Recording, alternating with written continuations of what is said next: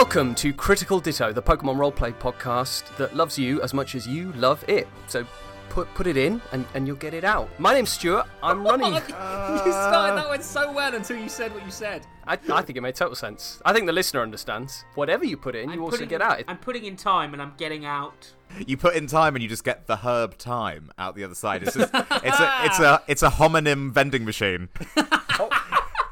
I'm running the game. My name's Stuart, and I have just got some new ink. Got a new tat on my left forearm, and it looks pretty pretty good. Ali, I want you to check it out. What do you think? That, Stu, is a lovely tattoo. It's almost as nice as the tramp stamp in the shape of Kenny Mullet that I've, I'm currently rocking. If you peer a little closer at that tramp stamp, you'll see uh, an empathetic yet haunted young man from Combe Over Town on a quest to find. He's really small. You'll- Why is he find in there? out. What's going on? He's on a quest to find out some stuff about himself, and he's got some Pokemon on his team. And that's Um, where he's going to find it, is it? That's right in my tramp stamp. Yeah. Okay. He's All right, looking. all right. Oh, David, help! I'm drowning. Save me! Do something. Now Stu may be nuzzling Ali's tramp stamp as we speak, but I over here am attempting to flex my left arm sleeve of Combees and Latin texts that is Theo, a sardonic former priest of the Church of Slowking and or Slaslow, depending on which episode. Only for me, everybody else knows. And uh, on Theo's team, there is a Medicham, a Swadloon, a Kabuto, a Barbaracle, and Jason the Combee. And when I'm not messing up the naming order of my Pokemon, I am otherwise enraptured by the various inks on uh, the lovely Tom Dale's body. Tom, can you take me through a couple of the a couple of the top ten? Well, as you know, I do have multiple new inks, David. But the most, the, the new ink I'm most proud of is the new ink from my homemade printing press, on which I have written my character out. I'll print her now.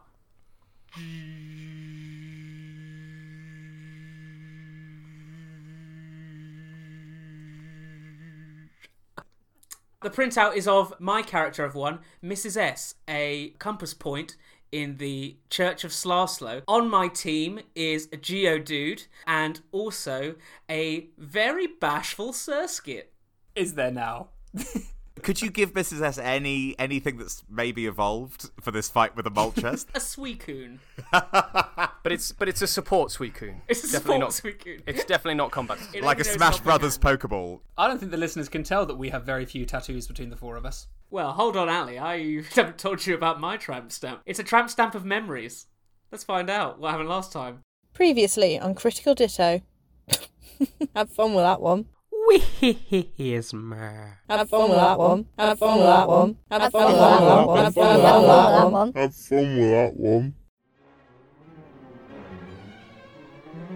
Kenny and Theo, you're still traveling solo, which you seem to travel through time and space, where you do experience moments from your life and not particularly pleasant ones. What is something that Kenny you hadn't clocked was a seminal moment of suffering? It's actually to do with Kenny's eldest sister. Clarissa. The first inklings of him considering himself to be a monster. How dare you say my son is weird? Get out of my house! I will get out. Dora, she needs be safe. Theo, this is the scene we see. To your side, an adult Samantha. She is watching the scene and she just seems trapped. She seems frozen. I'm sorry that I felt so much pain and so much sadness and so much worthlessness that the only way I knew how to deal with it was to make you feel all of those things. The three of you find yourself stood. As you look around, you realize you're now inside a flaming tree. There is another statue, and it's another statue of Gratuitous Candle. And within his hand is the third tome. You started a conflict. When? A conflict that ruined so many lives. My last punch missed. This one won't. And he roars as the flames take into his arm until the flames explode. And you look up at this flaming bird. The wings, the body, everything aflame. It's a Moltres.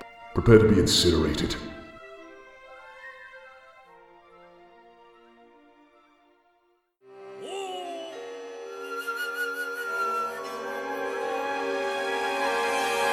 Flames leap and dance around the cavernous interior of the Everburn tree. Like an enormous coastal redwood, the Everburn tree's vast circumference houses the liminal space in which Kenny, Theo, and Mrs. S, aka Samantha, find themselves locked in mortal combat with the phoenix like Moltres form of Gratuitous Candle, an ancient Formian poker powered shaman.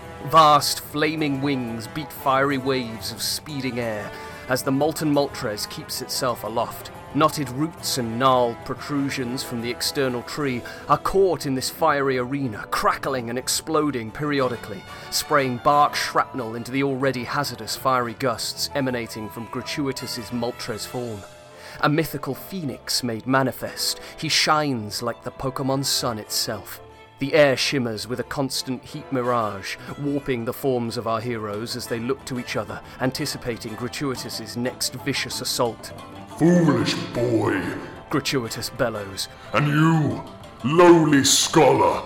The baffling hubris to think that you are worthy of the king's rock astonishes me.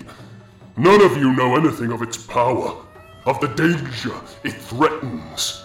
If you knew what the king's rock had done to this region, you would understand why stopping you here is essential. Gratuitous dives toward the floor of the chamber, Moltres' claws digging deep into the bedrock beneath the tree itself. The earth moans as Gratuitous tears through root, flame, and dirt and hurls rocks into the air before launching them into the fiery tempest of his own creation, using ancient power. The room is awash with lethal, flaming debris. What do you do?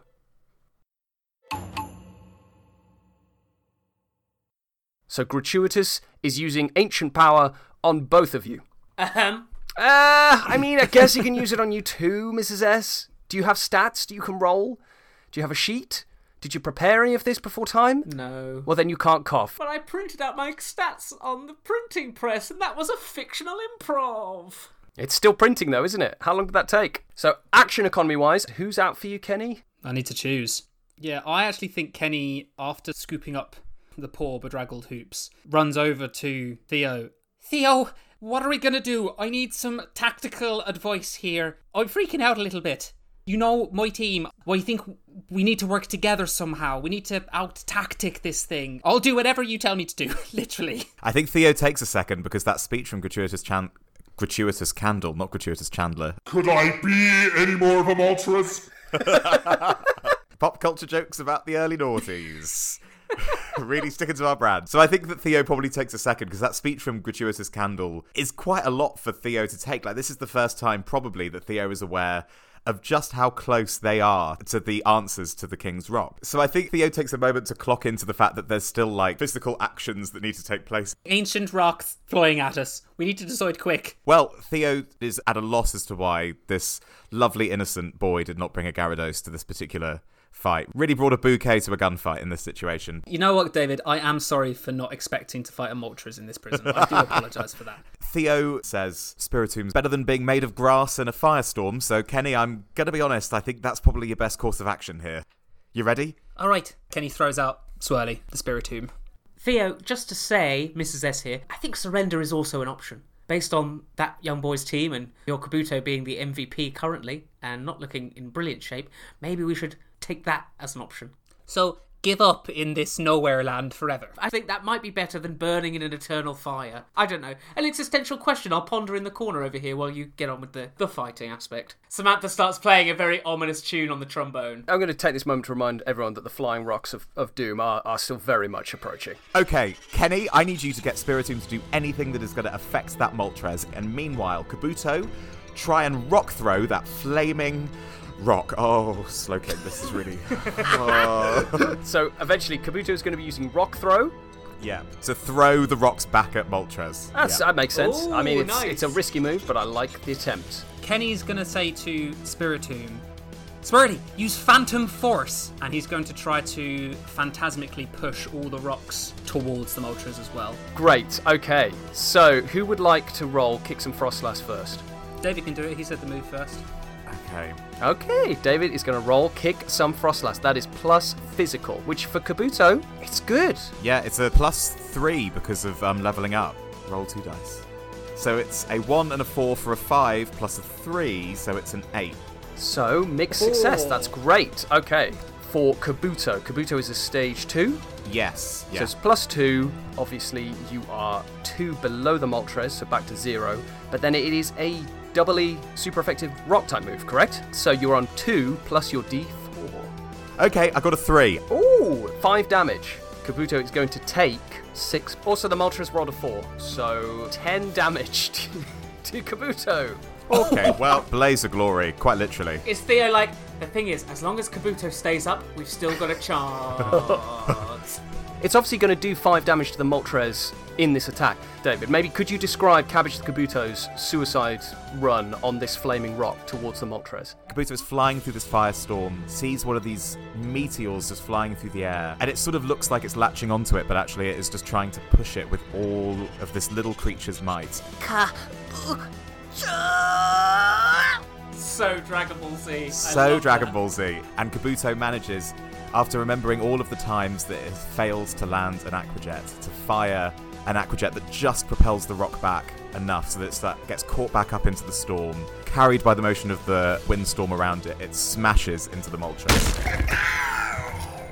Just before Kabuto faints, Kabuto just puts up one of its little claws and just fixes one of your braids and then passes out.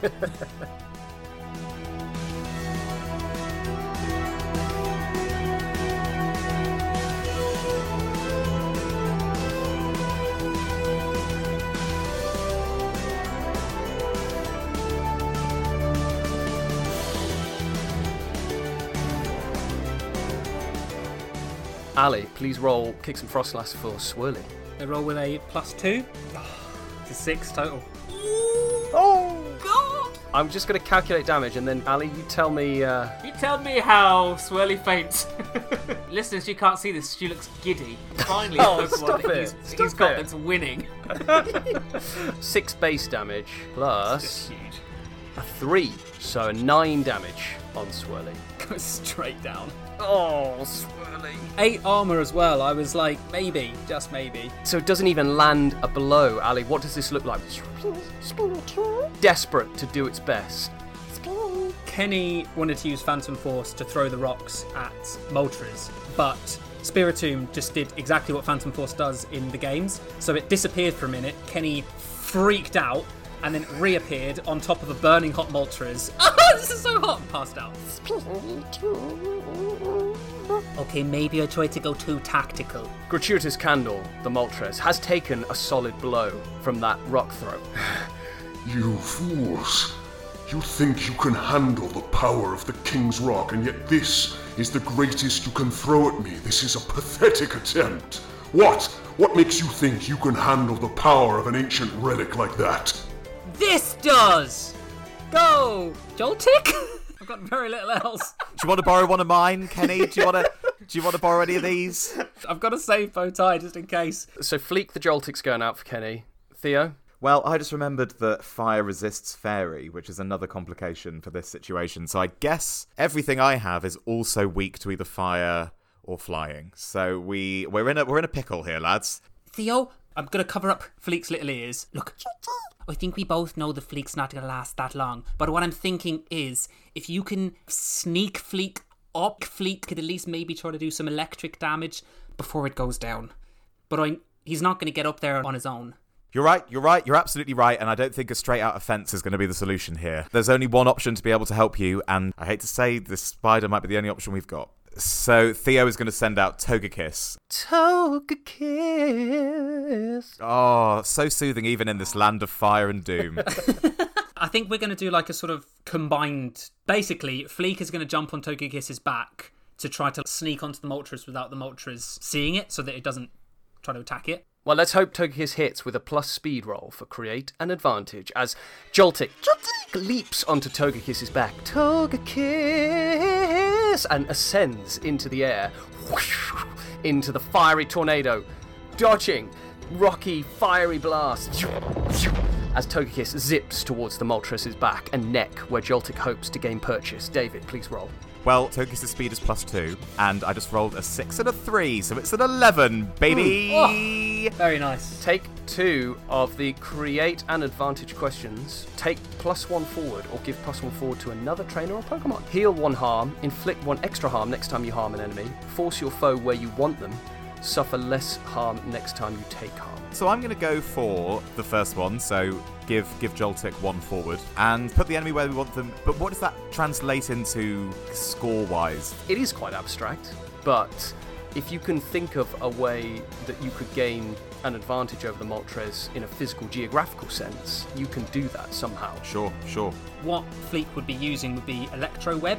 So if we could almost push the Moltres back towards maybe the tree, and then we could like web it to the Yeah? tree. Okay. Well, we'll see how Joltik's roll goes, but I like that idea. Ali, you're getting a plus one to this roll, and we're going to hopefully web Moltres with the electro web So Joltik is only plus one to everything, as probably everyone's expecting. with David's kind plus one. Oh, please. Oh, it's a five and a three plus a two. Yes, yes, Yes! Come on, Fleek! Okay. Well, in that case, you don't take any damage in return. So not only are you trapping this Moltres in the electro web against the very flesh, the inside of the tree. What do you? I've been dodging around this for two episodes now. What do you call the insides of a tree? Just wood? I don't. You mean like when it's hollowed out? Yeah, but like, uh, okay, imagine you're inside a tree right now. What are you touching, Ali? Well, like bark flesh. That's my point. What is bark flesh? I found it for you if you want. It's the inner bark or phloem. Ah, I think I'm going to stick with bark flesh.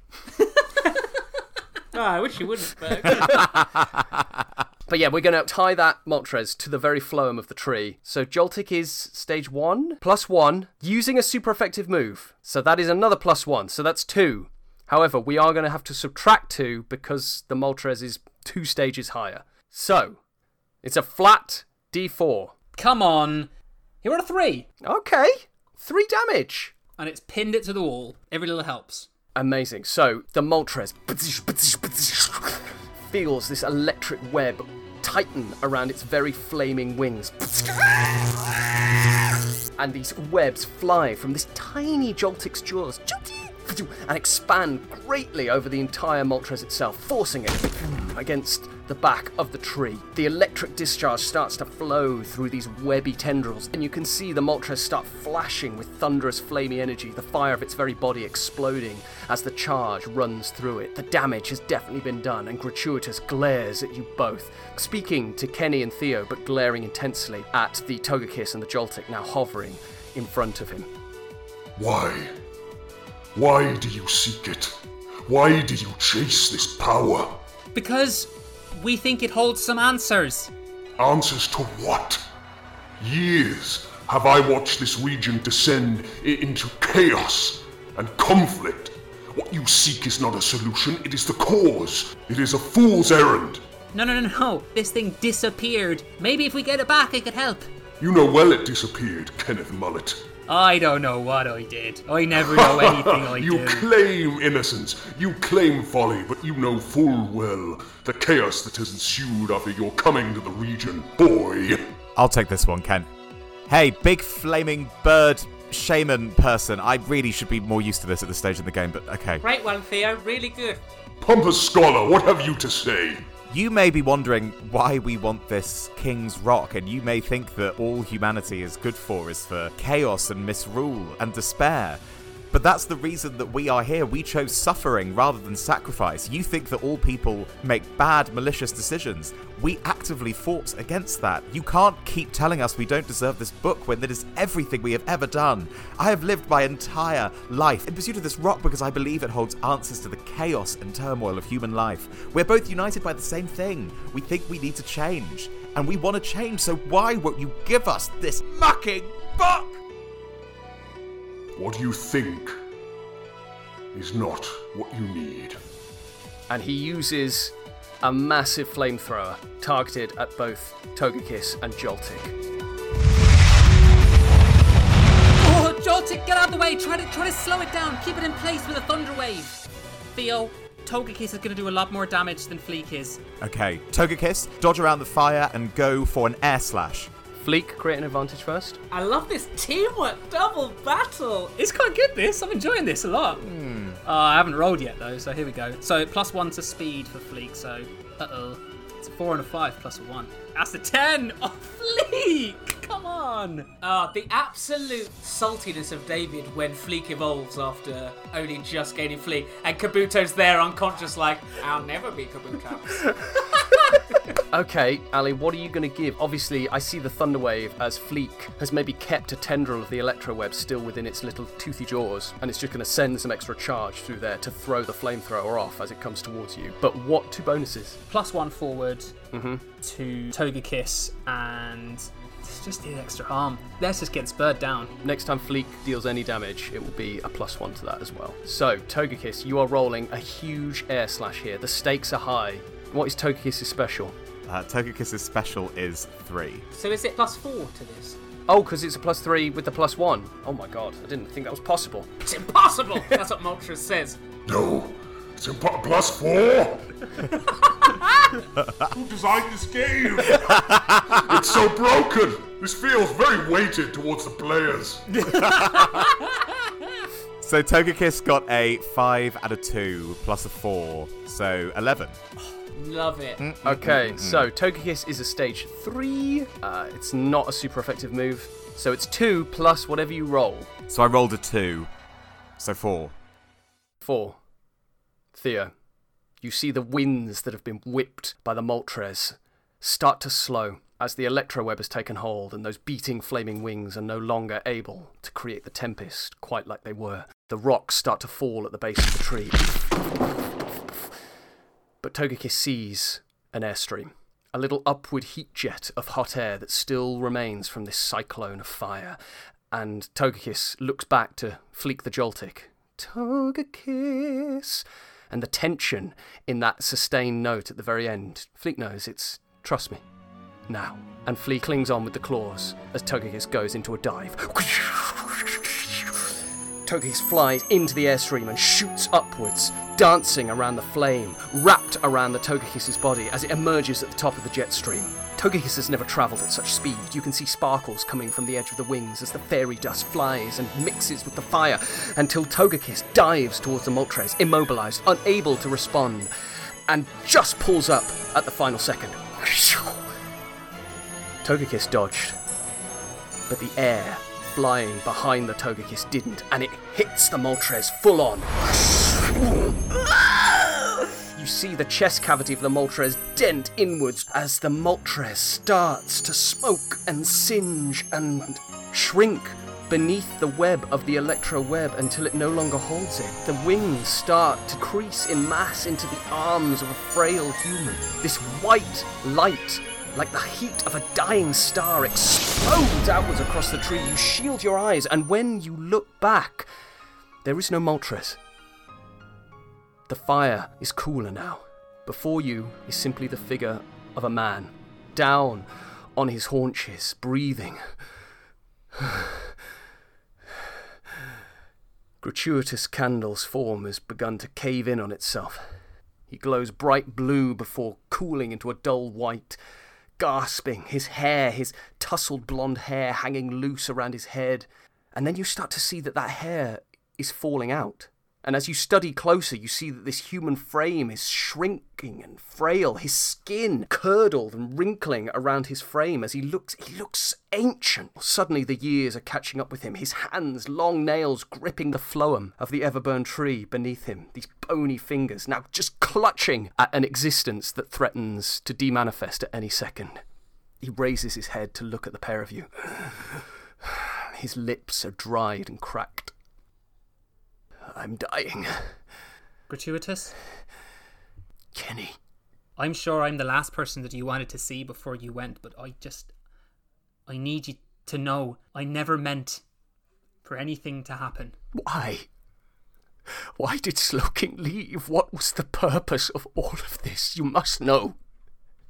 You, you, you connected with Slowking. You must have answers, please. I have spent thousands of years locked in this tree, guarding this tome because I know what this rock can do. I saw what it can do. And Kenny, it is beyond your wildest nightmares. So please tell me why did Slowking leave? Give me some peace before I pass. Slowking said to me they were sorry, but it had to be me. I can't stop you taking that tome now. Clearly, I have mere moments left in this realm, but I can warn you against it. You are powerful, clearly, but You and your companions, your friends, are only human. I was powerful. So was the one who used the King's Rock, those centuries ago. But they were only human and they could not control it. Who who used the King's Rock? Yes, I was just about to jump in there just for a second. Just, I, I did feel like we could learn quite a lot Samantha, could this. you just let him finish the point? Let him finish the point. Sorry, I'll back away. I'll back away. I'll guard the portal. You wish to know who used the King's Rock? More than anything in the world. Then I suppose my destiny is to spend my final moments illuminating you. And the fire around you that had died down starts to flicker up, taking forms and shapes. The heat mirage rises around your very senses, and you begin to lose sight of each other. You're just succumbing now to the vision of the dancing flames. We find ourselves in ancient Formia. Yeah, here we go again. We're back. And a Classic, tournament here we for a go. princess's hand. Who's that Pokemon? Tom, don't touch the button. But Ali, it's it's my favourite button. David can touch the button. I'm just going to press the button now so you can see that there's nothing exciting about pressing the button. See? Nothing. Nothing there. So you don't need to worry about it. You just don't touch it.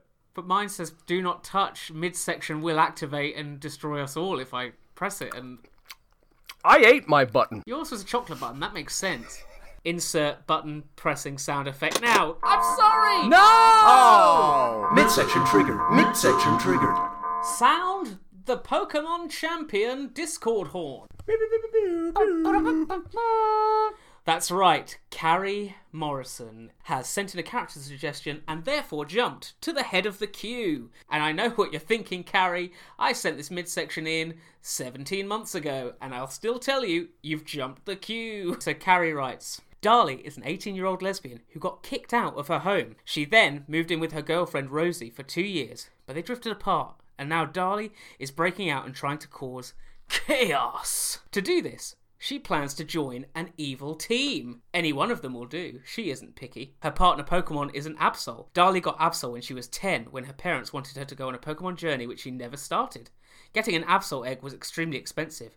Her parents were well minted, so Darlie couldn't exactly refuse the gift. They have been by their side ever since. Carrie finally writes, Stay cool, stay in school, and catch your dreams. Thank you, Carrie. Great character. Love Darlie. So, how do we feel? Darlie, chaotic, wants to join an evil team, has an Absol. So her parents clearly wanted to give her a Zorua, right? Well, the parents had to spend quite a lot of money on the Absol egg. Why are they minted? Were they rival flute blowers of the Falutans? Well, that's what I was thinking. Is there some connection with the nobility of Formia that we currently have established? Is Darlie related to the Falutans? Is she a cousin of Bash and Heron, perhaps? Love that. There's a lineage. A lineage there that Bash and Heron are very much upholding, but Darlie, who they expected would do the same, go on a Pokemon journey, become the Pokemon champion, you know, challenge the league, sell flutes, you know, the classic nobility things to do. She wants to be in an evil team. We're in a prison run by Helsing. Let's just drop her straight into the narrative. Maybe this is the thing with Darlie is that she thought she was being really rebellious by joining Team Helsing, and then somehow all of the Falutans have somehow become adjacent to Helsing, and she's like, "Oh God,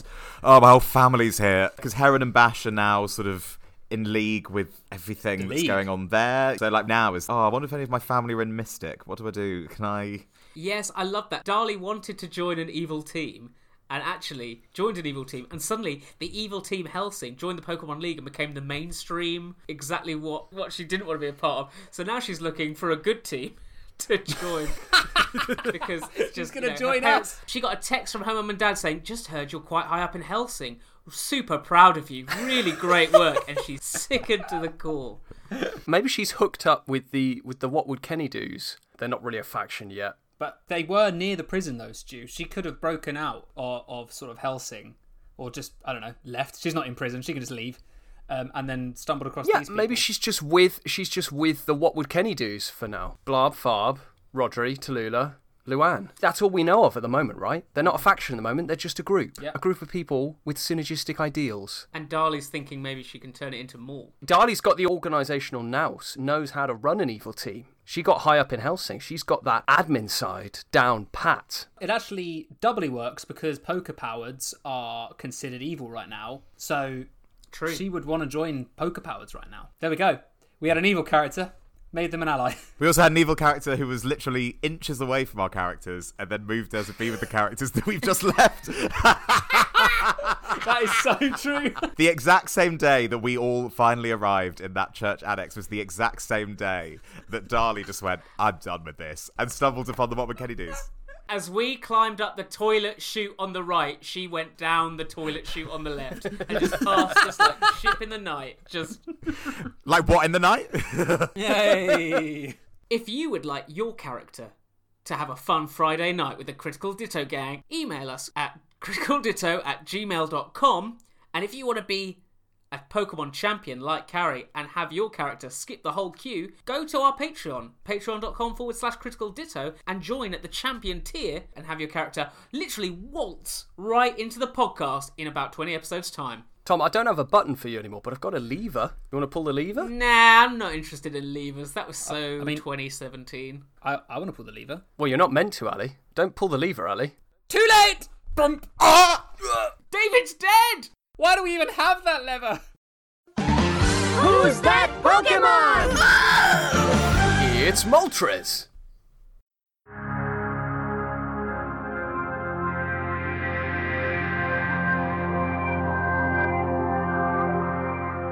We find ourselves in ancient Formia at the top of a craggy cliff. A distant Archeops screeches as it circles the dark black plume of a nearby volcano. Thick ash dances in the air like a Fomantis weaving petals. An enormous forearm smashes into view as Gratuitous Candle heaves himself over a rocky cliff face with a tremendous grunt. Gratuitous Candle, Olympian godlike physique, long flowing blonde hair and tremendous sideburns, looks battered, covered in open wounds, a blackened eye, and dragging a serious ankle injury. Behind him are his Pokemon companions, Pepper the sardonic Pyroar and Terence, the lascivious Pignite, looking similarly beaten. Lifting bowed heads, they see before them the Sephiroth tree, clinging precariously to the very apex of this, the highest mountain of the Hitmonlayer range in the fledgling Formian region. Legend tells Gratuitous Candle that the Sephiroth tree predates the region itself and disappears and reappears periodically according to the whims of unseen forces. But none of that matters now, because Gratuitous has walked the path of suffering. He and his Pokemon have suffered unimaginable struggle and combat to reach this point, the point where the King's Rock is said to be located deep within the bowels of the Sephiroth tree. Time to reclaim it, and finally set right the meddling of that ridiculous purple haired boy from the Shamanic Council meeting one year prior, Kenny Mullet. Kenny, whilst watching this and reading the auto cue at the bottom, just goes, "Hey." Hey, that's me! Gratuitous Candle, Pepper, and Terence work their way through the enormous roots of the tree embedded into the rock beneath them and prepare themselves for what they find inside.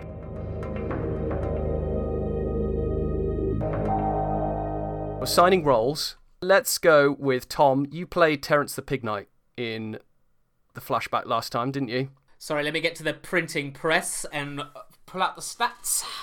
David, Pepper the Pyroar? Sardonic? Yes. Yeah, it was basically Theo, but just as a Pyroar. Yeah, yeah, yeah, yeah. yeah, yeah, yeah, yeah. Ali, do you want to do you want to take Gratuitous Candle? Oh, yeah, sure. Olympian god, gratuitous Gandor. So the setting is you're making your way through the roots and the uh, the phloem of the Sephiroth tree, approaching the King's Rocks. You're at the end of this incredible journey, this odyssey. Maybe you're maybe you're discussing some of the trials you've faced on the way. I, I, I, I tell you both, those uh, that that multi-headed Arbok that we had to defeat along the way, that was Yes. just kept just kept chopping those heads off, but it just kept spawning more. But we've had so many trials and tribulations. Matt, I mean, I've learnt on this trip, if anything, if we're going around to say what we've learnt, I've learnt never challenge a Corphish to a goldfish eating competition. That's where I suffered. Certainly, you know, in the weight department. Pepper, what was? Uh, sorry, yeah, Pepper, what was? What was Can, your? can you not remember my name after a year of following this path? Honestly, the true suffering has been listening to you try to remember each other's names. That was difficult. I cannot believe you are saying this to us, gluttonous. Oh, wait. Glut- wait, what's the. oh, I see what you did. in the- That's that's that's that's witty. Very sardonic of you. Thank you. Thank you. You really do nail the sardony. That's the word. We all know that Pepper was raised by Sardony the Skarmory, so, you know, we, what will we expect? Classic Pepper. Pepper, you were just about to say your most difficult challenge. Yes, well, having to murder Sardony with my own paws was quite a difficult moment for my all of us. Oh but What was the context of that, Pepper, or did you just do it for fun? What, what it was odd to me was it felt very much like a side quest. Like, Sardony was just guarding one of those chests that we were like, we don't really need it, we're on the way to the King's Rock, but you were like, no, I have to murder Sardony to get there. Which, you know, we're cool. why don't we just head back towards that tree where our final goal is and we can all forget about the genocide we've wrought across this kingdom, shall we? And at that moment, Pepper the Pyroar and Terence the Pignite, you feel a pulse from the centre of the tree. And it's like a small charge is pushing part of your soul from you. And you shake it off. Gratuitous has carried on a couple of steps forward. Come on, what are you doing? Pepper the Pyroar and Terence the Pignite, you find that you're beginning to forget how to speak. There's a weird urge to only say your own name. I, I don't want to mention Sardony again, but it was quite a vicious pig night. No, I don't mean that, sorry. It was it was quite a pig night event. No, sorry, I don't mean that. Having fun there saying your own name, Pyro. Oh. Well, looks like your pig night, pig night. Wait, no, I'm not even replacing word, pig night. Gratuitous? Terence? Gratuitous, I'm, I'm not kidding. Pig night, this... Pepper? Pig night... Pyro. Gr- Pig... Pepper, Pepper, what is Ta- Terence? Ah. Gratuitous, the panic hits you. Something terrible is occurring right now. You break into a run as you dash through the roots now, leaving Pepper and Terence behind. You need to get to the center of the tree. You stumble in through a pair of roots and crash through a door in the ceiling. You're in a chamber deep within the Sephiroth tree, a narrow stone bridge laying out a path to the center of the room where a dais sits among three pillars, pillars shaped like slowpoke, mouths agape staring lifelessly at the sky. Water trickles down their mouths, pooling beneath them, and beneath the bridge is a body of water that flows fountain like continuously outwards before spilling over a lip and cascading down around the edge of the room, a circular waterfall disappearing into unseen darkness. Upward light comes from beneath the water, shimmering, broken only by the ripples of the fast moving liquid. On the central dais, surrounded by the slowpoke statues, is another person. Gratuitous, you recognize them. It's the leader of the normal tribe. Gratuitous has seen them at shamanic meetings before, but has never paid them any heed. They were always just bringing spreads or talking about their dreams. Slowking, do you even know their name? A bland, lifeless figure, dull features, an untidy, self inflicted haircut, and a droopy nose give way to an endlessly large forehead, a forehead now adorned by the King's Rock. Gratuitous freezes, eyes wild, light from the pool below dancing off panicked irises. The normal shaman looks back at you, Gratuitous. A curdled mix of apologetic fear and nausea in their eyes, lips trembling. What do I do? What do I what do I do? How did you get here? You, you're wearing it. I sacrificed. I sacrificed so much. I sacrificed. I don't think I can die anymore. Please save me. Save me. Norman? You remember me? I thought nobody knew my name. No, Norman? Norman? Please. How do, how do you feel? It tore me up inside that you guys had powers and you were important and, and you had Pokemon and friends and I was just. I had nothing. I'm a normal Pokepowered. What does a normal Pokepowered have? They have nothing! And it tore me apart! You're not afraid of ghosts? It's going wrong. It's going wrong, Gratuitous, please. How, how is it going wrong? No, no, no, Norman, no. think- Give it to me. I think I've made a mistake. Give me the rock, Norman. Give me the rock. It is too late.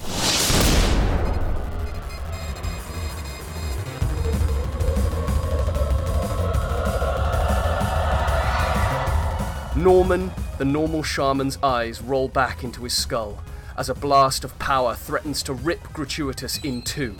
He feels like a part of himself is trying to tear itself from his body, clinging on with every fibre of his being, fighting this wave of power before roaring a primal scream and tackling Norman the normal shaman to the ground, the king's rock toppling like a crown of a conquered regent.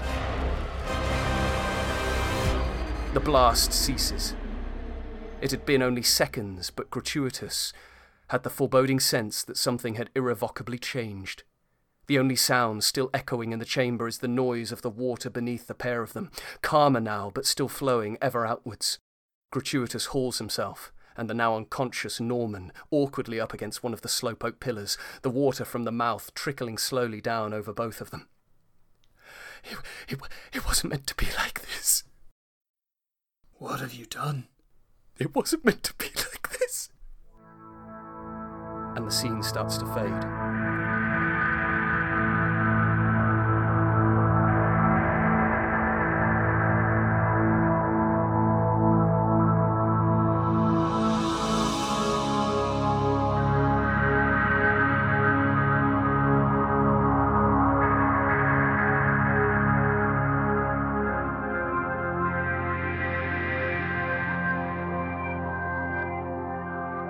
Theo, Kenny, Mrs. S, you find yourself returning to the fiery landscape of the inside of the Everburn tree.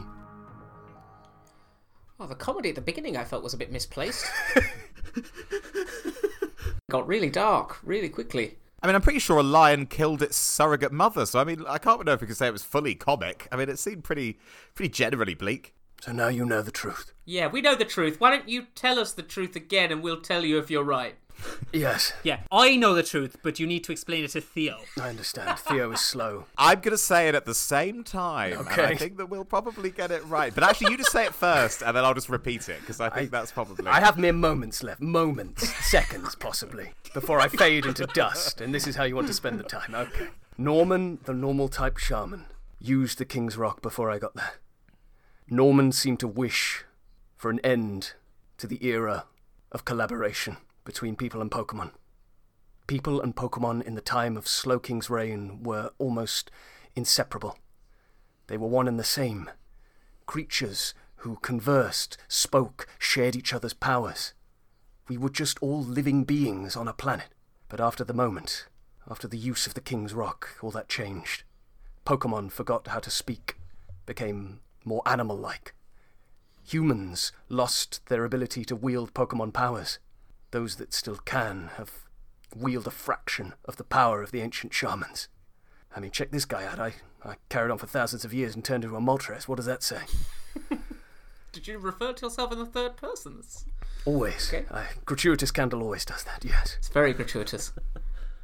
Norman, the normal type shaman, created a schism in Formia and the world of people and Pokemon. A schism from which we've never recovered. The shamanic tribes disintegrated. The world descended into chaos, bloodshed, and war. Divisions between people, Pokemon, and factions grew. Those that retained their Poke powers were cast out as abominations, and the world has only grown darker since. But now you understand why, even if I can't stop you, you shouldn't take this tome. You see what could be done. It happened once before. This is why I swore fealty to this tree, to this tome, to guard it. Norman, the normal shaman, made a similar vow. Said he was going to start a religion. A religion that would lock up knowledge and keep something like this from ever happening again. That sounds weirdly familiar, Yeah. that religion. I, uh, But, but but wait, there's only one religion in this entire country. Yes, it's us. Gratuitous Candle starts to look at his hand, and it's it's proper Thanosing now. He's, he's about to go, and he actually looks quite happy. gratuitous, whatever we do, I promise you, it'll be the next right thing. I just ask that you honour Slowking. Find out what Slowking wanted. Uh, gratuitous. What? So, does the King's Rock only create this separation or bring people together, or can you wish anything on the King's Rock? The King's Rock is a conduit through which human folly is channeled. Even I know little of its true power. All I know is what I've seen. Before you go, can I quickly ask you? In your time, was there e- ever anyone who could do more than one kind of poke power? Who could do multiple poke powers? Anything at all? No. I wish you all well. wait, one second. Just sorry, Mrs. S here. Just wanted to ask another quick thing just before you go. Everyone else got a chance to, so I feel like you know I should have have one one thing to say. Um, All right, I'm literally just said- ahead now. said- the neck, the neck is going. you so said you said you said that probably can't take a selfie anymore. Could maybe you, so you can go from the head down, so we've got just the mouth at least for a Oh, little bit. oh, longer. oh, and I've lost the jaw. No, oh, no, no, no, no. Ah, you said ah, Norman. You said he said Ah. Norman said he couldn't die. He said he couldn't die. Is Norman still alive? Oh, my jaw's back. Yes, yes, I believe Norman is still is still alive. What's their address? Goodbye, goodbye. Follow Slowking's wishes. Stay true. He's going into the the bark flesh. The Phloem has me now. I th- I think we all have an idea about who this Norman might be. I think you're right. I think the conclave might have the answers there. Oh, I thought it was Brandy. I mean, she's not here, right? She's 463. I always thought she looked older than her. She I was. don't think Brandy. I've I've not met Brandy, but I have a feeling she's not a, a thousand year old. I I could be wrong. Have you heard her speak? I don't think I've ever met her. Is the tome bare? Where is the tome, Kenny? You tell me. I seem to remember the the King's Rock was sort of placed like in a pedestal on the Everburn tree. Yes. I feel like it was, Oh, it was nice. placed there, and then Kenny put it on and it disappeared. I feel like gratuitous Thanos' into non-existence, but before he goes, all that sort of dust just congregates in front of an area that was just it was just tree beforehand. It was just bark fleshed, and then as it wafts through the tree into non-existence, there's just an, a carving carved into the tree, and sitting upright is the third It's the time. third tome. Excellent. Kenny, you see that? Theo, Yeah. go on. Thank you. And uh, Theo walks towards where the where the tome has stood. What do you do? Do you pick it up?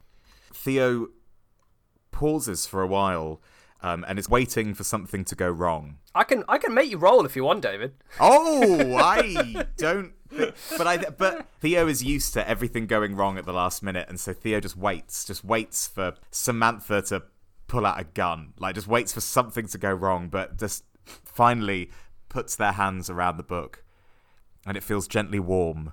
And suddenly Theo is confronted with the idea of what do you do when everything you've wanted happens, and a panic just sets in.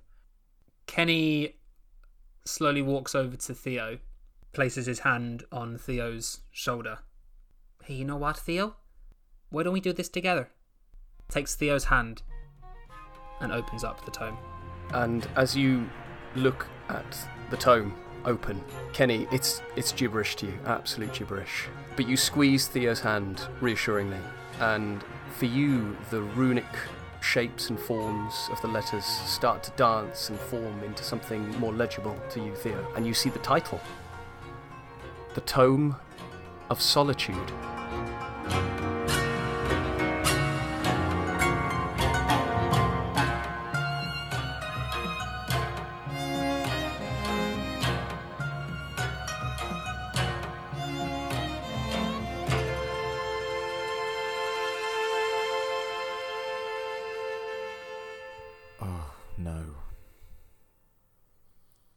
This is brilliant. This is. You two did amazing work. I. I couldn't have done this without you. If you would hand me the tome, uh, myself and Mr. N will work on um, translating and get, getting the King's Rock into into the hands of, of the church. and we I'm can use sorry, it. Samantha. I have a lot of respect for you and the path that you chose, but but you heard gratuitous candle that the church has been trying to obfuscate our plan to get the tome the entire time. The church isn't interested in this information. The church is trying to keep us from it. I I can't give this back to the church. They're just going to hide it again. This is for me and Kenny to do, and Brandy, who someday you'll meet and realize, wow, she does sound like a thousand year old man. but until that point, it is for the three of us and an occasional cast of recurring friends to maybe solve this problem alone. Theo, you are right. What we just witnessed is that the church was entirely set up to prevent the use of the King's Rock, which we knew from the beginning, but now we know a bit more about why. And I'm with you. I believe, and Mr. N believes, that the King's Rock is the only thing that can help our world from descending into chaos. So I, I don't pledge my allegiance to the church anymore. I pledge my allegiance to knowledge, and I pledge my allegiance to saving the world. And it's with the two of you and perhaps this unknown third member, who I'm assuming is sort of hero- a heroic type figure as well. Theo, by me even being here, I have broken every single rule the church has. Mr. Ed and I will never be able to go back to the church. We are anomalies. And I think it only fitting that we anomalize with you. That's a word that I've made up, and I'm guessing from the context that you know what I mean by that. I think it was like an animated film from 2017 as well. Gratuitous Candle, you died. I was aware. I, I couldn't know, but any I do love cinema. I do love cinema. Oh, he's a cinephile. Um, I see. Samantha, that's really nice of you and really helpful. But how do we get out of here? and Kenny, as you say that, maybe just some portals open underneath you. You just disappear down. I quite like the idea of how do we get out of here? Yeah, yeah. Well, that happens to Kenny. Kenny falls straight through. We just sink slowly, like Everyone sinks slowly, descends, and as you all disappear through these chutes in time and space and warp your way back to the reality that you know, through the portal into the chaplaincy, the annex of the core prison where Mr. N and the basketball team and Hannah, Tallahassee Bingeworth, you left them mere hours ago, and a bright white light flashes before your eyes. As you reappear into the world you once knew.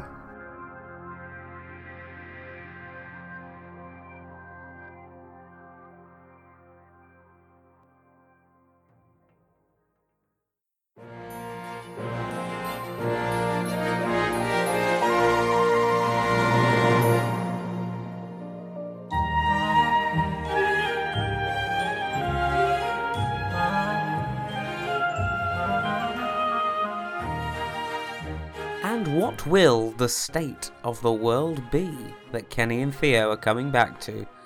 Who knows? We'll have to wait for a couple of weeks' time. It's me, Tommy D, back in the editing chair. Really enjoyed battle editing. That was a lot of fun this week. Really fun episode, I thought. Bit of lore as well for the hardcore gratuitous candle fans out there. But it wouldn't be the end of the episode without a few thank yous. So I would first like to thank Michael Sands, the creator of Monster of the Week, which is the sort of precursor game to Pocket Monster of the Week that we have designed. I'd also like to thank the music this week by Braxton Burks and the Materia Collective. And also, I'd like to thank GlitchxCity and up to Epidemic Sounds, which we use for some extra little bits and pieces here and there. I'd also like to thank the creators of Pokemon, Junichi Masuda and Satoshi Tajiri, and remind everyone that we are a fan made, not for profit podcast and have no affiliation with Game Freak or the Pokemon Company. I would also like to thank you for listening. And I'd like to thank some very special listeners, and these are, of course, our patrons.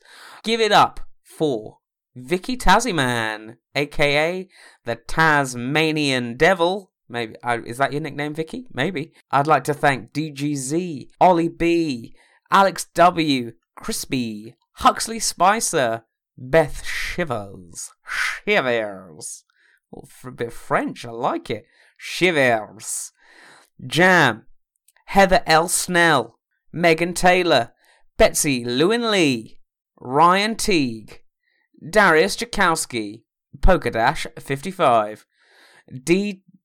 You know what, D.W. Hollins? No, I won't thank you. And you know why.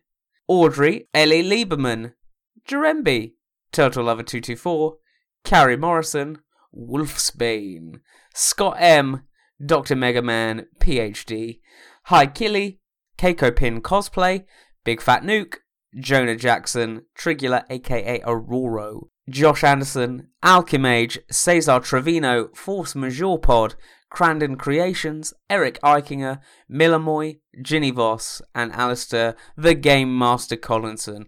Wow, what a list! I tell you, that's that has that's increased loads. So thank you so much. If you'd like to become a patron, please join the Patreon at uh, www.patreon.com forward slash critical ditto. Um, also, if you know what, the Patreon's not for you, you're not in a place to, to join the Patreon, that's absolutely fine. Please do share on social media or just tell a friend or give a review on Apple Podcasts. There are so many ways to support the podcast. It's completely up to you. Finally, I'd like to thank David, Stu, and Ali for playing this game and remind everyone go catch them all. And by all, I mean your dreams.